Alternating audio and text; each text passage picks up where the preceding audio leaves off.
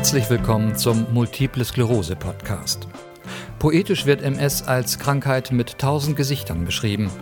Lernen Sie in den Episoden dieses Podcasts jeweils ein Gesicht der multiplen Sklerose kennen. Ich bin 31 Jahre alt mittlerweile und bin eigentlich gelernter Heilerziehungspfleger. Ähm, also komme auch aus dem sozialen Fach und äh, hatte da auch äh, ja, Leute, für die ich sorgen sollte, die auch MS hatten und äh, später traf es mich dann selber. Äh, also die Diagnose wurde 2007 im Herbst gestellt. Äh, ich hatte es aber wahrscheinlich schon im Abitur. Also dort hatte ich äh, Fatigue- und Erschöpfungszustände und die waren wahrscheinlich mit Schüben ja, verzahnt. Ich habe die schubförmig verlaufende MS in der relativ sanften Form. Also ich habe keine spürbaren Schübe mehr und bei mir waren auch äh, nur die sensiblen Bahnen größtenteils betroffen. Äh, ab und zu mal leichte Zuckung, aber größere Muskelgruppen sind da äh, nicht äh, ausgefallen, was halt äh, relativ positiv ist, weil sich gerade das sensible Nervensystem besser ja, wieder, wieder regenerieren kann. Ne? Äh, ich bin relativ beschwerdefrei. Gut, die ähm, Nebenwirkungen waren zeitweise ein großes Problem, aber mittlerweile sind die relativ abgeklungen. Also ähm, ich spritze beispielsweise Interferon und ähm, lebe ein relativ normales Leben. Also äh, mit viel Freizeit ähm, durch, durch die Erwerbsminderungsrente. Aber ich kann ja sagen, dass ich noch keine großen Einschränkungen habe. Ich hoffe, das bleibt auch so. Es wäre durchaus möglich. Also am Anfang äh, war der Verlauf, bevor ich auf Interferon eingestellt wurde, eigentlich äh, ja fortlaufend. Ne? Also da bildeten sich immer mehr neue Herde im Gehirn. Aber ich habe Glück, also beispielsweise das äh, Rückenmark oder der Sehnerv waren noch nicht betroffen, aber mein, äh, ja, mein MRT sieht aus wie ein Weihnachtsbaum von Gehirn. Ne? Also Ja, das war mit 24. Ähm, ich war gerade, also noch im Studium und äh, ja, war halt dabei äh, zu überlegen, also wie ich meine Zukunft plane. Und äh, man hat natürlich, wenn man die Ausbildung Heilerziehungspfleger hat und äh, das selbst in der Ausbildung schon gelernt haben, was MS bedeuten kann. Also auch äh, halt so Vorurteile, dass man schnell im Rollstuhl sitzen könnte und kriegt dann natürlich eine doppelte Panik, weil man erstmal weiß, worum es geht. Ne? Also ähm, die meisten, äh, wenn, wenn der Arzt dort sagt MS äh, und äh, die kennen halt die Verlaufsform nicht oder äh, ja, was das eigentlich für eine Krankheit ist und was das bedeutet im Detail, bei denen kommt erstmal ja und nun. Ne? Und bei mir war, war dann eher schon, dass, dass ich dann die Bilder aus dem Studium im Kopf hatte, ähm, ja, halt von, von Menschen, die auch davon betroffen waren. Und ähm, im Studium wurden un, uns halt äh, eher die schwereren Fälle gezeigt, um uns äh, halt auf, die, auf den Ernst der Lage hinzuweisen. Ne? Und ähm, das äh, ja, hat äh, erstmal zu einem großen Schock bei mir geführt und das auch relativ schnell. Ne? Also ich äh, habe auch erst gedacht, ähm, ja gut, das, und wie soll ich im Rollstuhl weiterleben? Aber das ist jetzt acht Jahre her und ich bin immer noch nicht im Rollstuhl, kann laufen, rennen und äh, das äh, ja, konnten wir noch aufschieben. Äh, also ich habe äh, damals noch beispielsweise Doppelschichten gearbeitet, was äh, heute unvorstellbar wäre. Also heute lebe ich von Erwerbsunfähigkeitsrente und äh, damals habe ich äh, war, war ich eine Nachtwache im, äh, im Behindertenheim und habe dann tagsüber ähm, tagsüber noch ja in der Uni gesessen das äh, wäre für mich heute ja unvorstellbar, dass ich mich da verausgabe. Ne? Also man, man, teilt sich seine Kräfte viel, sehr viel besser ein, weil man einfach gesehen hat, äh, der Weg ist lang und ähm, ja, man sollte vielleicht nicht den Sprit auf den ersten 100 Metern verbraucht haben. Und habe dann zwar meine Ausbildung abgeschlossen, aber habe hab dann überlegt, jetzt nehme ich mir erstmal Zeit für mich. Ne? Ein großes Problem war halt, äh, durch das Interferon hatte ich teilweise äh, am Anfang massive Nebenwirkungen. Also dann beispielsweise, dass ich Grippesymptome hatte bei jeder Injektion. Das äh, wirft dann natürlich die Frage auf, äh, ja, fühle ich mich jetzt jeden zweiten Tag wie, wie ein Grippepatient oder ebbt das irgendwann ab? Und das hat ungefähr ein Dreivierteljahr gedauert, bis, äh, bis das halbwegs ging. Durch die anderen Medikamente, also durch das Hydrocortison, äh, habe ich dann beispielsweise massiv an Gewicht zugelegt und äh, habe eine starke Depression bzw. Psychose entwickelt. Ne? also das äh, passiert relativ oft bei ähm, Cortison-Stoßtherapien, haben sie es damals genannt. Also man hat mir, glaube ich, zwei Liter Hydrocortison äh, hochdosiert ähm, injiziert in die Vene und äh, da kam mein, meine Psyche nicht mehr ganz drauf klar. Ne?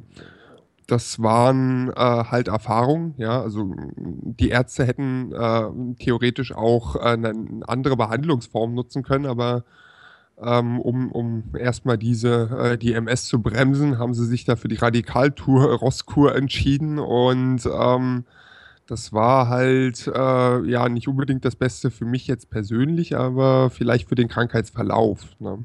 Äh, die waren relativ freundlich, aber man, äh, also ich hatte damals schon leichte Depressionen. Also ungefähr 20 Prozent der MS-Kranken äh, kriegen durch den Cortisolveränderung im Gehirn, ne, entwickeln die halt äh, bipolare oder depressive Episoden ne, mit einem Schub parallel. Und das hatte ich damals. Und äh, ja, da kann, ähm, einige, die das vielleicht kennen, da, da, hilft der beste Zuspruch von Freund, Arzt und Eltern nichts, ne? äh, wenn, man, wenn man da in sich gekehrt introvertiert wird. Ne?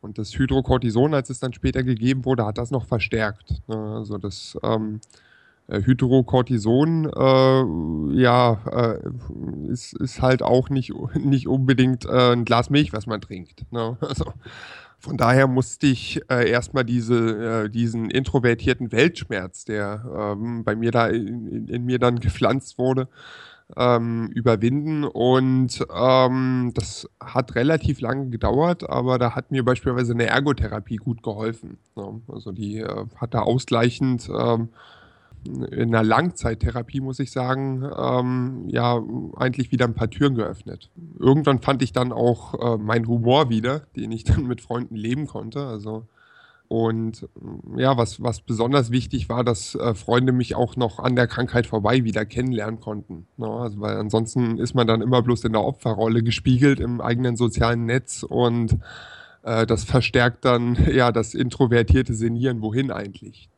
Von daher ist äh, eigentlich äh, eher dort weitermachen, wo man, wo man vorher war, ähm, noch, noch, noch um einiges günstiger als die MS größer zu machen, als er eigentlich ist. Ne?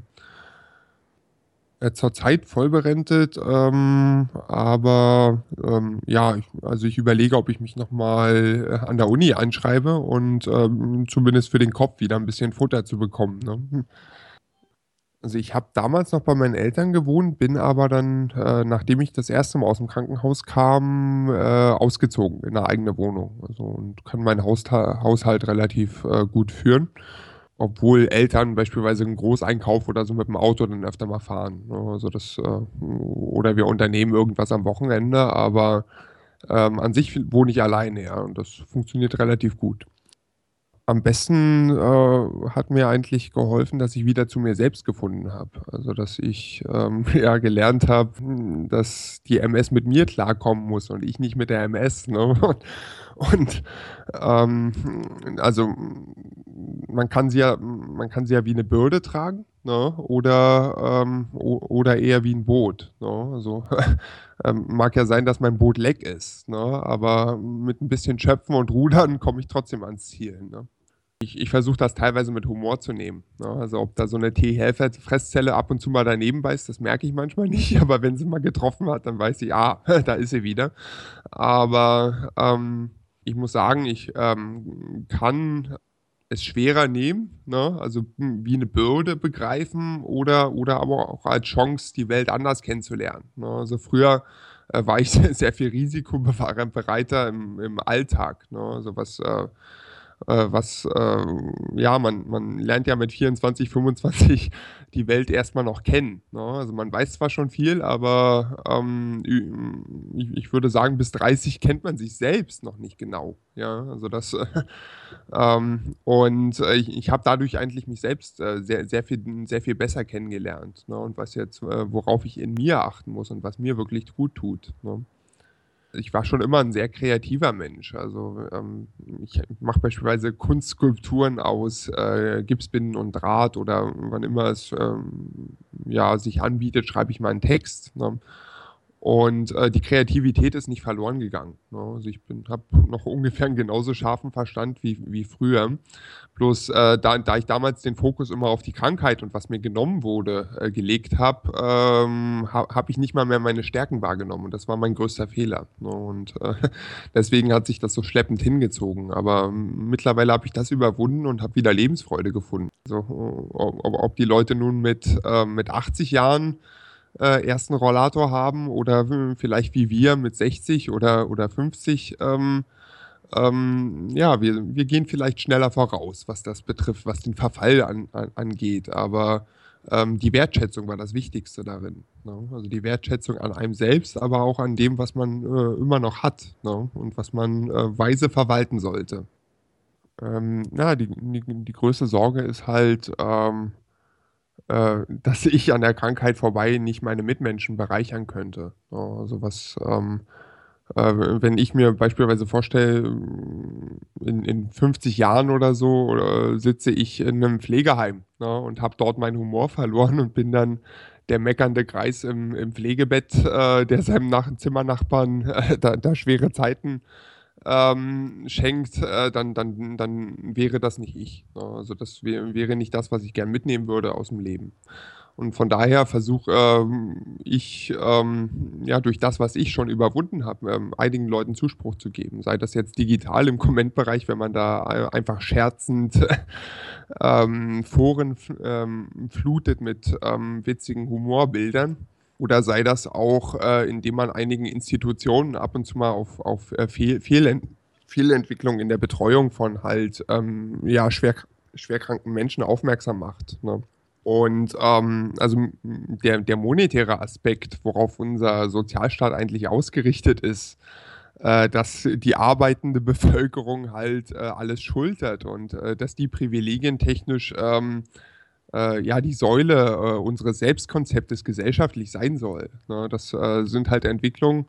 Warum hat, hat beispielsweise ein chronisch Kranker, der, der nie voll arbeiten konnte, äh, so eingeschränkte Privilegien im Alltag? Ne? Also das ähm, oder, oder generell, dass, dass halt die arbeitende Bevölkerung äh, ihre Privilegien relativ gut ähm, in Gewerkschaften organisieren kann, aber dass ähm, Leute, die nie die Chance hatten, arbeiten gehen zu können, dass die halt ähm, ja eher wie so ein, wie so ein zu verwahrendes Päckchen mitgeschultert werden. Ne? So im, im, Sinne eines, ja, wir ziehen euch doch durch. Ne? Also beschwert euch nicht. Und äh, nein, wir haben auch das Recht, uns zu beschweren. Und das ist auch wichtig. Ne?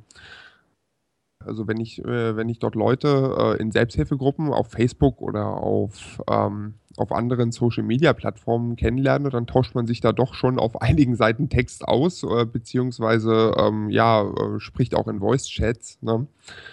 Und ähm, das, äh, also das digitale Medium ist halt äh, auch, auch eine Tür zur, zu, zu ganz anderen Kontinenten. Ne? Also, Und ähm, also ich habe beispielsweise auch MS-Betroffene aus, aus den USA, mit denen schon mal gechattet. Und ähm, das ähm, ist, ist halt relativ, ähm, ja, relativ bereichernd auch zu sehen, wie andere, andere Kulturen damit umgehen. Ne? Mir, mir ist aufgefallen, die Amerikaner, die äh, oder amerikanische äh, MS-Betroffene, die ähm, machen aus, da eher eine Tugend draus. Ne? Also die, die greifen das eher auf ähm, in, in, in so einer Art, okay, ich bin jetzt MS-krank, also kämpfe ich für die Rechte der MS-Kranken. Und äh, versuchen, versuchen da offen Privilegien zu erstreiten. Und ja, in, in, in, im obrigkeitshörigen Deutschland, äh, wo, wo Privilegien von oben zugeteilt werden, äh, da ähm, ja, wartet man das eher so ab. Ja, der Verfall als Mensch lässt sich nicht aufhalten, aber den Sinn stiftet man immer noch selber. Vielen Dank fürs Zuhören. In der kommenden Episode lernen Sie ein weiteres Gesicht der multiplen Sklerose kennen. Informationen zu diesem Podcast, interessante Links und die Möglichkeit für ein Feedback finden Sie auf www.multiple der-ms-podcast.de. Sie hörten eine Produktion der Werkstatt für Audiobeiträge www.audiobeiträge.de